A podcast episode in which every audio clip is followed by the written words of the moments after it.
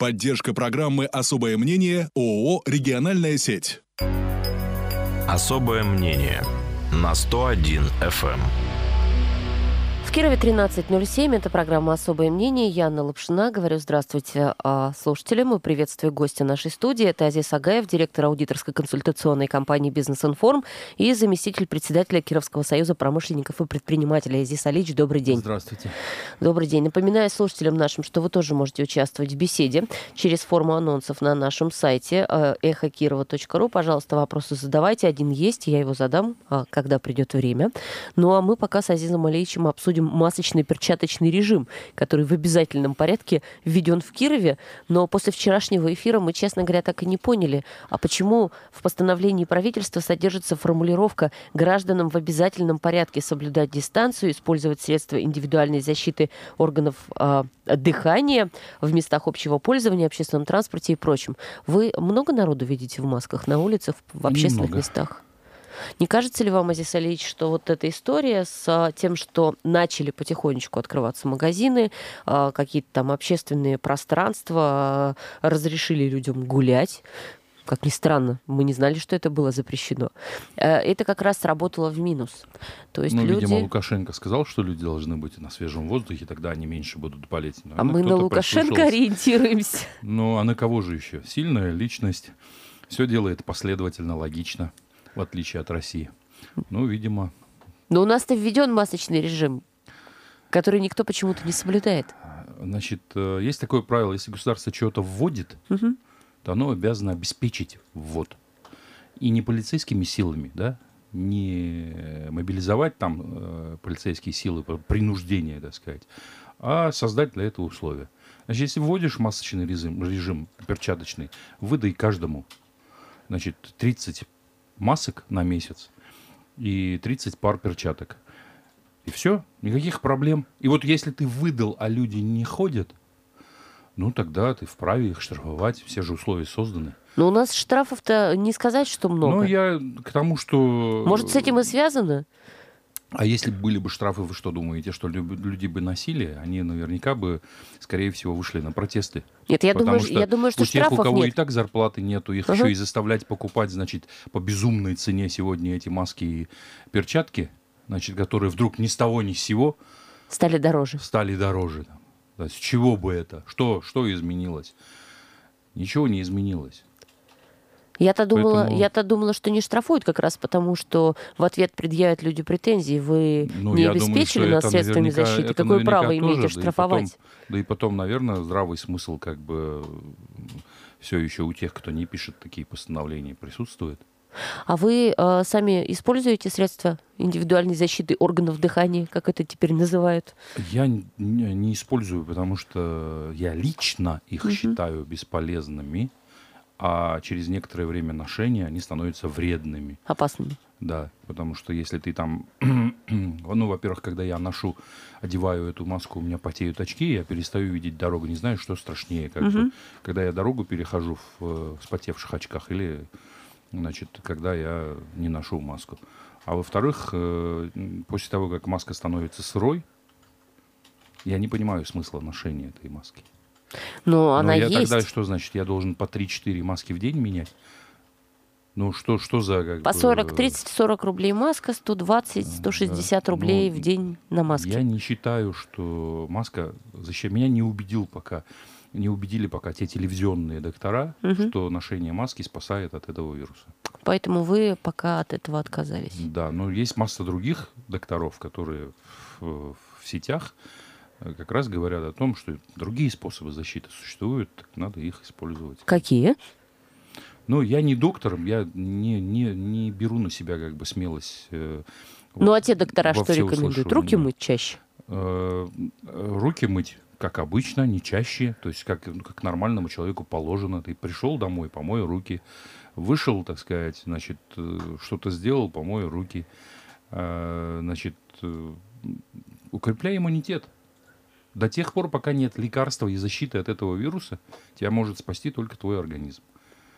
Значит, надо этим заниматься. А потом, смотрите, есть бабушкины, дедовские способы. Там, если говорят там некоторые доктора, Я еще раз говорю, я не вправе комментировать как бы с точки зрения там, здоровья, потому что я не врач. Как бы. Я для себя могу принимать решения, для других нет. Вот, если говорят, что значит, там, вирус погибает там, при 60 там, градусах, ну, значит, дышите над паром каждый день. Ну, если что-то осело на слизистые, убьется? Не только на слизистые, но те, кто рекомендуют это, говорят, что этот пар проникает глубже. Вот.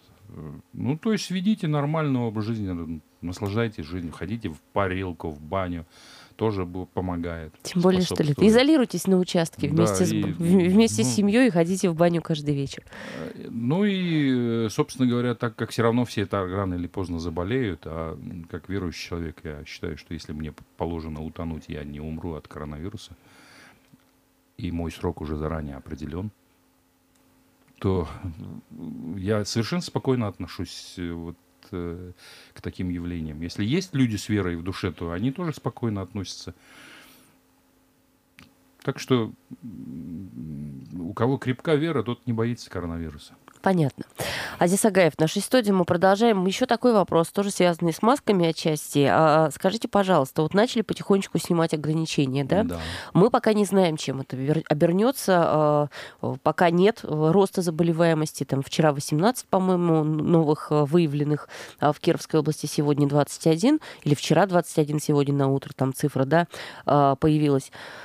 Все-таки, если будет открываться все больше и больше мест, куда кировчане заходят там не по одному, не по два человека, вирус будет иметь возможность распространяться, быстро передаваться. Вот да. В этом случае, если, например, нас поставят перед выбором, все закрыто, но мы не носим маски, но либо там что-то открывается и что-то потихонечку работает, но мы все-таки становимся сознательными, защищаем себя всеми возможными способами и носим маски. Сознательность — это не ношение маски. Сознательность — это прежде всего соблюдение дистанции.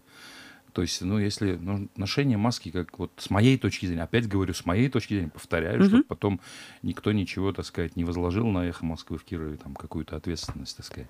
С моей точки зрения, маска тут ни при чем. Ты соблюдай дистанцию, при которой вирус не передается. А если плохо себя чувствуешь, сиди дома. А если плохо себя чувствуешь, ну, сиди дома, лечись бабушкиными способами, потому что врачи еще лекарства не придумали, ну, фармацевты как бы от этого вируса. Значит, иммунитет борется, и те способы, которые которым всю жизнь, так сказать, люди лечились при таких заболеваниях. Пожалуйста. Ну, либо вызывай врача, если веришь. Ну, если уже совсем, как бы тебе, уже, ну, как говорят, совсем плохо, вызывай, так сказать, доктора. Если ты веришь, что эта медицина, не имея лекарства, будет тебя лечить. То есть в самом тяжелом случае, да, они будут помогать, да. На самом деле в этой ситуации врачей жалко немножко. Почему?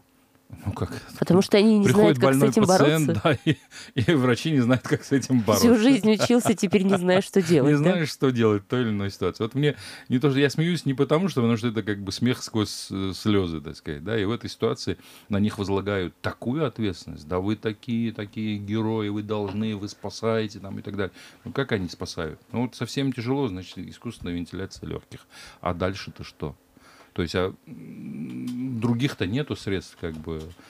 Соответственно, люди должны наконец-то подумать о своем здоровье, вести правильный образ жизни, отказаться от вредных привычек. И в этой случае самоизоляция, особенно для старших, что сидеть дома, ухудшает их иммунный статус. Это не благо, да? Это не благо. Ну, можно не сидеть дома, но каким-то образом соблюдать социальную дистанцию. Надо близким родным думать о том, как сделать так, чтобы старшее поколение дома не сидело, а наоборот, они должны гулять, ходить, как бы. Ну, не говорю, что там встречаться там, да, но не беру на себя такую ответственность, хотя сам себе сказал, что надо встречаться. Потому что, тут, понимаете, вот все теория заговора, вот когда начинаешь слушать там в переводах или там еще каким-то образом высказывания лидеров там западных стран, которые начинают говорить нам о новой реальности, она, оказывается, заключается в том, что у нас больше не должно быть близких контактов с близкими. Ну, мне как-то становится не по себе. Извини меня, для чего Бог нам тогда... Ну, зачем тогда нас Бог создал вместе всех? Ну, помните в нашей передаче, да, когда наши отцы говорят, я создал вас мужчинами, женщинами, там, и так далее, и так далее. Там, людьми разных национальностей, разных религий, разных языков. И зачем мы тогда нужны в этом мире? Ну, это уже тут как бы другие вопросы. Ну, потом уже скайп придумали, тоже, наверное, не просто так. Но скайп и все остальное для меня это, так сказать, немножко не то. Просто дополнительные вспомогательные какие-то вещи. Понятно, но это мы так в порядке больше разминки говорили, да, сейчас о серьезном все-таки. Начал открываться, ну, пока вот такой сегмент непродовольственной розницы, да, сфера услуг по-прежнему еще под запретом, общественные какие-то мероприятия под запретом. Обещают нам три волны открытий всего, если эпидемиологическая обстановка будет сохраняться в пределах нормы. Вы расцениваете как позитивные вещи то, что открылись вот эти вот небольшие магазины с отдельными входами 400 метров? Это как в анекдоте про римского раба, да, то есть на него, значит, кладут 4 камня, когда он совсем не может, так сказать. Один снимает, и он должен оценить это позитивно. Нет, я с этой точки зрения не оцениваю позитивно. Я негативно оцениваю вообще закрытие вот таких сфер, где люди по факту не соприкасаются, ну вот, близко там, да, когда вирус может передаваться. То есть, когда закрыли эти непродовольственные магазины, у меня было возмущение, потому что первое, что мне пришло в голову, почему сразу не сказать людям, что поставьте столы у входа, не закрывайтесь. Или составьте там очередность какую-то. Когда было 2000 зараженных, и пусть, значит, все ходят и записываются. Самые резко как бы закрыли построже. Когда стало 220 тысяч, значит, больных, мы начали послабление делать. Объясните мне логику. Ну, я вижу только одну. Возможно, не была готова медицина полностью, да, к приему большого количества больных. Готова, она до сих пор не готова. Коэффициенты во многих областях, которые они установили, значит, неподходящие. Может, понимаете? Просто, ну, не знаю, может, врачи поняли, как с этим справляться, какой процент людей действительно требует. Только нам не сообщают. Это коммерческая тайна, потом будут продавать заграничным государствам. Что, нет? Не знаю. Почему коммерческая тайна? Почему тогда поняли? Вы-то слышали, что они поняли? Нет, я не слышала. Я предполагаю. Для меня тоже большой вопрос. Зачем закрывать в тот момент, когда немного заболевших, и открывать в тот момент, когда много? С этой точки зрения я понимаю, что сейчас кто-то вздохнет, как бы немножко вздохнули. Ну, реально предприниматели некие вздохнули чуть полегче, потому что, ну, представьте себе, то есть обязательства остались, никуда не делись. Значит, платить нечего, доходов нет. И что в этой ситуации делать? А кто запрещает? Государство запрещает. Ну, понимаете, вот модель поведения государства, когда со своей точки зрения, оно похоже на поведение отца-тирана. Я сказал, будет так? Я сказал, будет так, но понятно, что я же отец, ты ребенок, ты должен меня слушать, да? Но отец-то, помимо всего прочего, он не просто говорит, он почему говорит, как правило-то, да, ну, за исключением там неправильно ведущих себя отцов. Он говорит, я тебя кормлю, пою, одеваю, обуваю, там, создаю тебе все условия, поэтому даже если ты сейчас не понимаешь, дурак эдакий, значит, должно быть так. Но у нас-то как бы не кормит, не поет, не одевает, не обувает. Азиз Алич, говорит, будет так.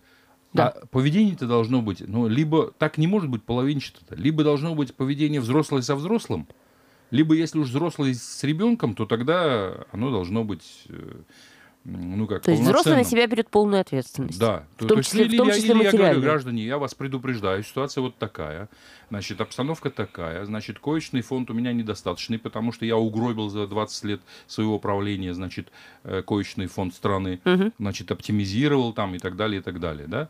По многим направлениям, кстати, мы можем вспомнить, почему лесные пожары все время, потому что угробили систему лесного пожаротушения. Значит, потому что не нужно это вдруг стало. Ну, то же самое. То есть, значит, я вот угробил, поэтому я не могу вас выручить. Значит, в случае, если пойдет по крутому сценарию, там, умерших будет столько-то, потому что там 2% умирают, значит, зараженных. Вот, ну, вот кто попадет в эти 2%, я не отвечаю. Поэтому, значит, ну, я знаю, что специалисты говорят, что меры предосторожности вот такие. Ведите себя по-взрослому. Ну, видим примеры-то, да? Или говорю, так сказать, не по-взрослому, вывожу, значит, войска на улицы, чрезвычайная ситуация, все закрываю, но вы мои дети, я вас одеваю, обуваю, кормлю, пою. Вот вам денег. Вот вам денег, значит, не дергайтесь, хотите кушайте, хотите пляшите, но дома. Вот, вообще забудьте о том, что у вас была работа. Вообще забудьте на некоторое время, да. Но ведь многие этим, кстати, в этой ситуации еще и этим пользуются. Сказал президент не ходить на работу, вот мы и не ходим. А то, что президент не отменил массу там вопросов, которые связаны с этой работой, там чисто по отчетности даже, например, там, вот я как директор аудиторской консультационной компании могу вам сказать, что да, работу как бы выходной, но сроки отчетности... Извините, там, извольте соблюдать. Извольте там соблюдать там сроки опубликования там тех, кто обязаны публиковать отчетность. Там, ничего не изменилось. И мало того, эту отчетность еще и требуют, напоминают постоянно. Еще не просто требуют, а если ты все сделал не вовремя, так штрафные санкции, пожалуйста, идите сюда. Ой, как интересно. Вроде отпуск. Ну, понимаете, вспоминаются мемы из социальных сетей. Если бы сказал, что вот я объявляю 2 месяца выходных, значит, все сроки во всех законодательных актах отодвигаются на 2 месяца, ну, все тогда. То есть я понимаю, что если мне надо было там 30 апреля что-то сдать, или там 28 или 31 марта, там, то, значит, на 2 месяца это все переносится. Поэтому это... Мне, конечно, хочется, что это хорошо и позитивно сказать, но если я это скажу, то я уподоблюсь римскому рабу. Я хочу сказать, что мне просто вернули мое право. Они у меня его отобрали, незаконно отобрали, несправедливо, а потом вернули. Вот так я скажу. То есть они отобрали у людей право, значит, работать, а потом это право вернули. Причем, как отобрали волюнтаристски, ну, в условиях беззакония, так и вернули в условиях беззакония. Вот и все. Поэтому, да, они работают, теперь у них деньги есть, у некоторых, но есть масса других, которых не открыли. И да, причин, вот вопрос, и причины этому вопрос... нет. Например, массажный салон. Мне объясните, мне, пожалуйста, массажист один, и я у него на массаже. Чем это отличается от общественного транспорта? Какая вероятность заражения в массажном салоне, в отличие от вероятности заражения в продуктовом магазине, который не закрывался? Ну, давайте, скажите, я захожу в продуктовый магазин, там 20 человек. В продуктовом магазине, конечно, шансы подхватить что-то выше, да. 20 раз больше. А тут массажист, он знает, больной он или не больной, он одел перчатки, одел маску, как вы там, значит, говорите, условно говоря, я пришел, руки протер там. И что? Или там, какой смысл закрывать там, условно говоря, там, ну, сауны, например. Когда некоторые другие доктора говорят, что, извините меня, в 60 градусах вирус умирает. Я в сауну захожу, там, 100 градусов. И вирус умер. И вирус помер. Или парикмахерская. Вот с парикмахерскими, кстати, вообще отдельный вопрос.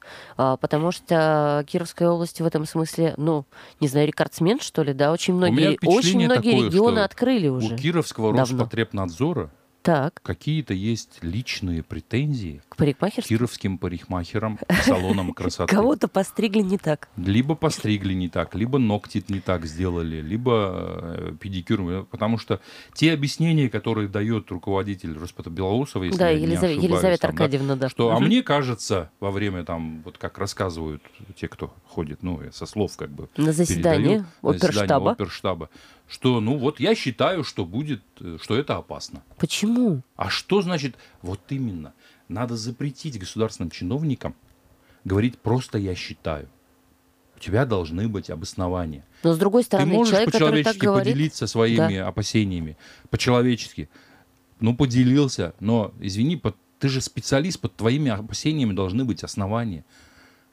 Ну, какие основания от того, что я пришел к парикмахеру, к мужскому, к женскому, неважно. Опять 1 на 1 мы сидим. Ну, я сижу, парикмахер. А он стоит. Стоит. Ну, понятно, дышит на меня. Понятно, в маске дышит. Понятно, работает в перчатках. Да, парикмахеры, по-моему, все время работали в перчатках. Все время работали в перчатках.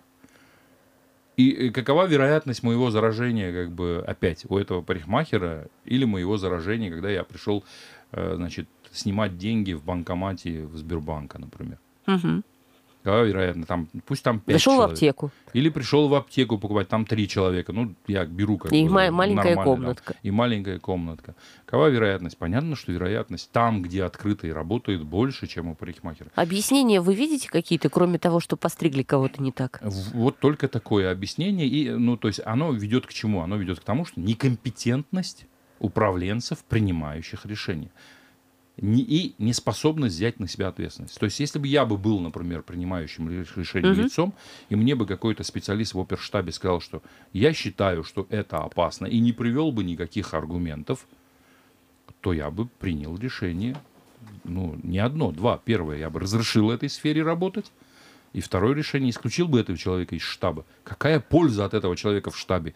И потом с дальнейшим представлением об освобождении этого человека от должности, как неспособного обеспечивать обоснованный... Мне кажется, это не на региональном уровне решается. Да, почему? Если губернатор, значит, подаст свое, как бы, соображение по поводу работы местного органа, представителя федерального органа исполнительной власти на местном уровне, на региональном уровне, его мнению должны будут прислушиваться.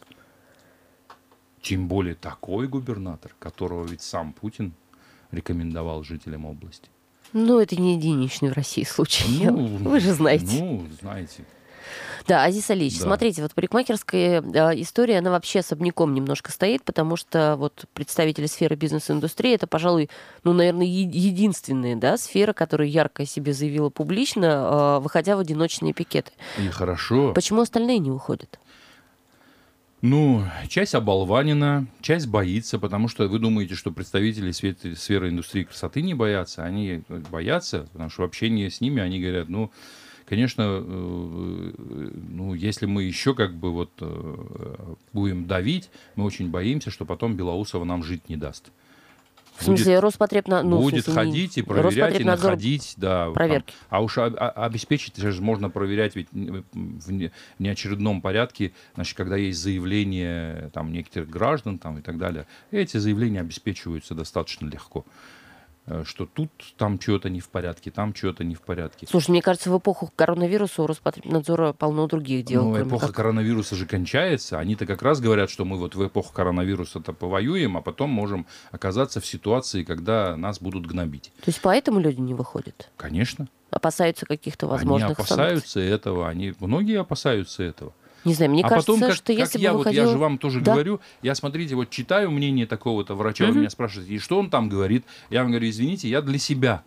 Я не могу за других-то решений принимать. Понимаете? Вот, есть такого рода опасения. Но опасения того, что начнутся гонения, у них у всех есть. У всех. И при этом они знают, что никто их не защитит. Ни одна общественная организация, ни один омбудсмен, который полностью зависит от губернатора, который по факту является назначенцем, там, так сказать, этого губернатора. Мы помним, как фактически вне конкурса, так сказать, его избирали. Это мы про Владислава Попова сейчас говорим, конечно. Да? Угу. Я к нему как к человеку нормально отношусь. Аня, вы знаете, что но руки связаны всегда, у него. Я всегда говорю, что как к людям, я к людям отношусь хорошо. А вот как к представителям, депутатам, членам правительства, там, у меня есть масса претензий. Потому что вот эта вот некомпетентность, немотивированность, неспособность, она просто достает. Азиз Агаев в нашей студии, директор аудиторской консультационной компании «Бизнес информ». Мы сейчас делаем перерыв на рекламу. Через 1,5 минуты вернемся. Еще несколько тем у нас впереди. Про Великорецкий крестный ход поговорим. Особое мнение на 101 FM.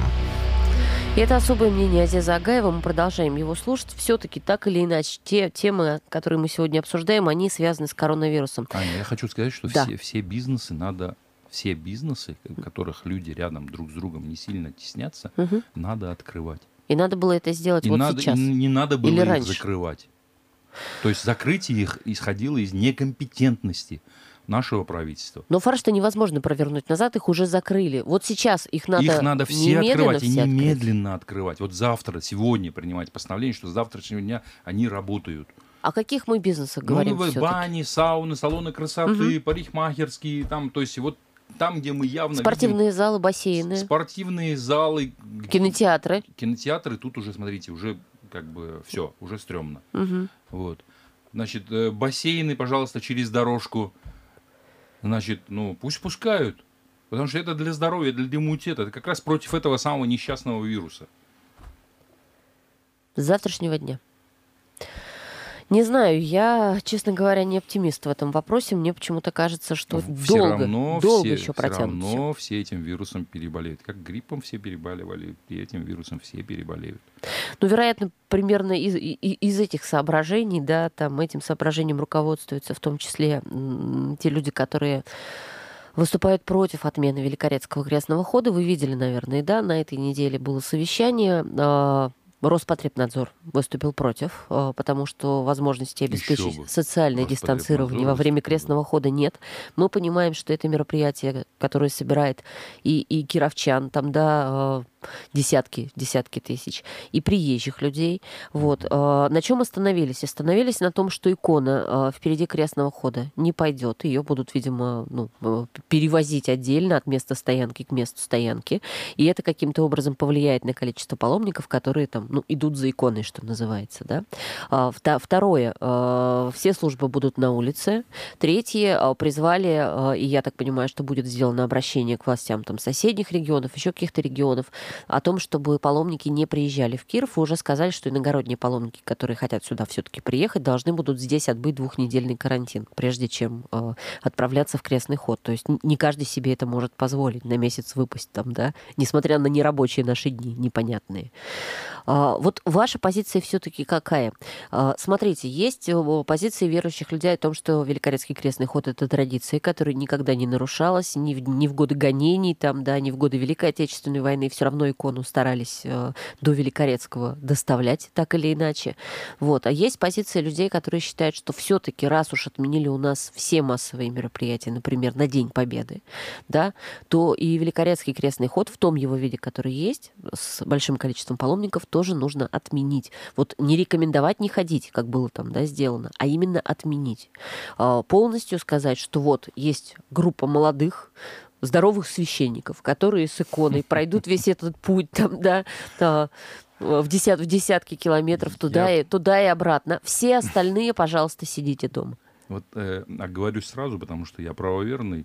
Так. И прошу прощения сразу православных братьев, верующих.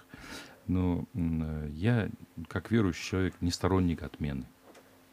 Значит, люди сами должны решать. Каждый человек сам должен решать, пойдет он в этот ход или не пойдет.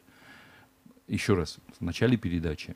Да, вы сказали уже, да, что вы как верующий человек. Срок мой определен, и от чего умру тоже, значит, определен.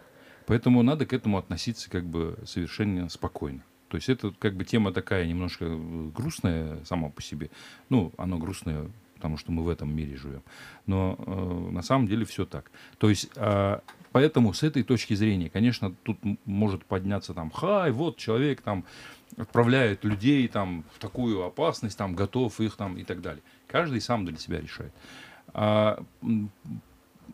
Ведь ход-то не для священников, чтобы они здоровые священники, конечно, там, да, пошли и, значит, понесли. Но это вопрос в том, что икону надо доставить на место. Я слышал, я не видел. На место обретения. Я не видел, как бы, потому что я не православный, да, но я слышал и читал от очевидцев массу ситуаций, когда происходило явление, значит, причем не физическое явление, а духовное явление тех или иных святынь православным христианам, да, и, ну, понесете вы физически эту икону, или перед людьми эта икона пойдет как бы независимо от физического его. Извините, что я говорю о таких иррациональных вещах. Может быть, многие как бы сейчас, ну, посмеиваются и так далее, но это их, собственно говоря, дело. Поэтому как ситуация в этом году, так сказать, будет, это решать православным, на самом деле, тем, кто готовился, для кого духовно важно было в этом году пойти на этот ход. И не только в этом году. Есть люди, которые вообще не пропускают как бы ход, на них из года в год, так сказать, ходят. А то, что какие-то меры принимаются, там, ну, что служба будет на улице там, и так далее, и так далее. Вот это вот сама форма, она по большого значения не имеет. Да? И почему они говорят, что мы не понесем как бы икону, потому что если пойдет икона, наверное, больше людей пойдут. Вот. Но я считаю, что те, кто дал себе там какой-то обед и готовился, они пойдут. И в этом случае, я еще раз скажу, я отношусь к таким поступкам верующих людей с одобрением. Ну вот смотрите, все-таки верующий человек принимает на себя, любой человек, ладно, принимает на себя ответственность за собственное здоровье, любой взрослый человек. Верующий человек относится к этому более, может быть, спокойно, чем неверующий, он понимает, или думает, что его здоровье, это не его, не его мысли, смотрите, это зависит от другого. Мы с вами много о таких вещах говорили. Я даже вам из ислама скажу, например, что когда считается, что если Бог послал тебе эту болезнь, ты помучился, то ты очищаешься. Не было бы вопроса, если бы эта история не была такой заразной, извините. То есть ты можешь, переболеть. А заразнее чего? С чем сравнивать? Ну, не знаю. С чем? С гриппом. С гриппом. С чем? Вот именно, видите, вы затрудняете же. С чем сразу? Она заразнее, чем свиной грипп или чем птичий грипп. Один человек заболел, заразил всех остальных. В этой ситуации рост заболеваемости по Кировской области, опять все закрывается. Опять все закрывается на клюшку. Все бизнесы на клюшку. Это уже вопросы власти. Пусть думают, закрывается или не закрывается. И пусть несут за это ответственность. А это вопрос веры. Понимаете? То есть, я понимаю, когда власть ведет в отношении экономики и предпринимателей себя как отец-тиран, при этом не кормящий своих детей. А уже в духовном вопросе, не знаю. То есть тут... Почему не стали, кстати, почему не стали запрещать? Не стали запрещать что? Крестный ход. А кто осмелится? Пусть осмелится кто-нибудь. Относительно службы на Пасху-то все-таки Роспотребнадзор издал распоряжение. А ничего, там, где надо было, там службы проходили, люди были. Угу. Поэтому и ничего, никто не заболел. Не знаю. Вспышки вдруг какой-то там особенной не появилось. Это не знаю, нет статистики, Азиз Агаевич. Нет статистики о том, сколько человек... То чего мы с вами сидим, рассуждаем и слушаем этих людей? Понятно. Значит, они могут врать, манипулировать этой статистикой? Это допущение. Конечно, допущение. Я как личную точку зрения высказываю, допускаю. Значит, они могут этими цифрами манипулировать, потому что я смотрю, в соцсетях распространяется передача Первого канала, федерального телевидения, что 19 ноября вспышка, какого-то вируса в Самарской, Оренбургской и Ростовской областях наблюдается. Со сложнейшими осложнениями и пневмонией. Что это было в ноябре? И почему сегодня по статистике эти области не в лидерах по коронавирусу? Вы думаете, потому что переболела часть какая-то? Это народа? Предположение. Понятно. В общем, я поняла вашу позицию. Да, вы считаете, что запрещать декларативно Великорецкий крестный ход смысла нет никакого. Абсолютно. Власти, мало того, не могут это сделать, и каждый участник Великорецкого крестного хода, каждый паломник должен сам принимать решение, идет он или человек. Не идет. Да. Пусть он послушается своему сердцу и что ему скажет его вера. Азиз Агаев в нашей студии. Остается у нас 3 минуты. Еще, Азиз Алиевич, хотела вас спросить про... Давайте о хорошем вообще. Вот вы видели новость о том, что Победа возобновляет полеты? На самом деле, для меня эта новость... вчера, когда я ее увидела... И куда Победа возобновляет полет? В Москву, Петербург и Сочи. В Москву, в Питер. Города, которые закрыты сегодня. Почему закрыты? Не совсем закрыты. Ездит же народ. И хорошо, пусть Победа открывает Москву, ты прилетаешь в Москву. Еще месяц остается, может, там изменится. Да, может, изменится. Ты прилетаешь в Москву и получаешь дьявольский QR-код, и за тобой продолжают следить, где ты находишься, что ты делаешь, зачем ты приехал в Москву. Мы можем сделать прогноз на пассажиропоток? 1 июня Победа открывается. Если ситуация сохраняется сейчас, статус-кво, Я не думаю, что будет большой пассажиропоток. А в таком случае... чиновники летать. А в таком случае, насколько выгодно это для компании? Все-таки Победа летала из Кирова, в Москву, по крайней мере, всегда были полные салоны. Видимо, у них есть какая-то инсайдерская информация, что что с 1 июня все снимут. Победа же это. Вы как-то улыбаетесь так, так хитро. У вас тоже есть инсайдерская информация. У них государственная как бы компания, они всегда получат деньги из бюджета, в отличие от обычных граждан Российской Федерации, которым практически ничего не достается. Но все-таки давайте вот о тревожном, о том, что нас тревожит. Если не снимут ограничений, если будет незначительный пассажиропоток, насколько вероятно, что Победа, я не говорю сейчас про Киров, а в целом перестанет будет отказываться от региональных рейсов? Но... Мы можем потерять этого перевозчика? Ну вот Киров, перевозчика бюджетного в Москву, в Петербург. Можем. Насколько я думаю, это будет что это ненадолго, а все равно восстановят, потому что из Кирова же тоже летают люди, потому что у нас нет другого пути, как через Москву лететь куда-нибудь. Поезд есть? Где? Сколько поездов-то осталось? Может быть, они тоже откроются. Сколько поездов? Я вообще иногда думаю, не это ли была целью государства из-за коронавируса, значит... Всех закрыть? Закрыть всех по своим хатам, домам и областям. Понятно, чтобы все сидели, никто никуда не ездил, и потом не рассказывали в Кирове, как все прекрасно в Москве, и какое там замечательное благоустройство. Да. Азиз Агаев был в нашей студии, директор аудиторской консультационной компании «Бизнес информ», заместитель председателя Кировского союза промышленников и предпринимателей. Азиз Алиевич, большое спасибо. Всем здоровья, да, до свидания. Завершается. Особое мнение на 101 FM.